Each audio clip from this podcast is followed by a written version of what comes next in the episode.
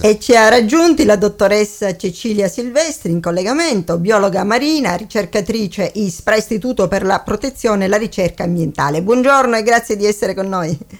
Buongiorno a voi e buongiorno a tutti. Grazie. 8 giugno, giornata mondiale degli oceani. E l'Istituto per la protezione e la ricerca ambientale è impegnato da molti anni in attività di ricerca marina e insieme al sistema SNPA lavora a supporto del Ministero della Transizione Ecologica. Allora, dottoressa Silvestri, quali sono eh, i problemi del mare derivanti dal cambiamento climatico, dall'inquinamento e, e da altri fattori visti proprio proprio dalla prospettiva dei ricercatori di ISPRA e degli esperti del, del MITE, del Ministero della Transizione Ecologica?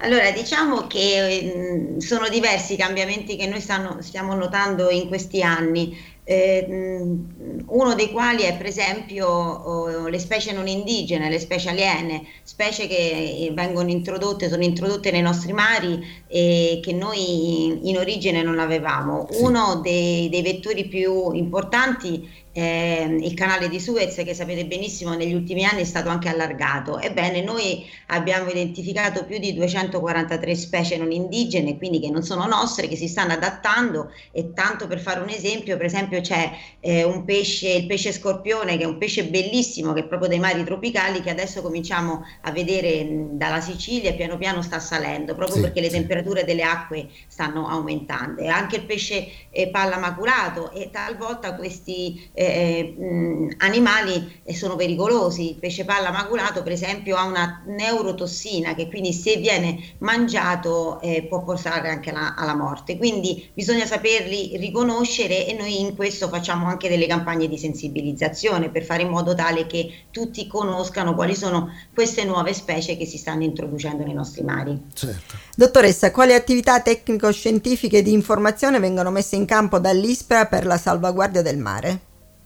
Allora, noi eh, abbiamo uno strumento molto importante che è la direttiva quadro sulla strategia per l'ambiente marino. È una direttiva eh, che è europea e ogni paese deve eh, valutare lo stato di salute dei propri mari e comunicare quindi alla Commissione europea com'è lo stato di salute di, dei nostri mari. E come lo facciamo? Lo facciamo attraverso una serie di programmi di monitoraggio. Noi adesso proprio in questo mese siamo partiti con la nostra nave oceanografica Astrea e insieme all'SNPA, quindi insieme alle agenzie eh, regionali che anche loro ci aiutano e il MITE ovviamente ci coordina, sì. facciamo monitoraggi di ogni tipo. In questo, la, a breve partiremo, per esempio, io sono coinvolta nel monitoraggio delle microplastiche e quindi di tutti i problemi dei rifiuti marini, quindi eh, ci imbarcheremo per andare eh, a monitorare attraverso una serie di campionamenti le, le plastiche, il pro- grandissimo problema delle, delle plastiche. Poi abbiamo chi utilizza dei ROV che vanno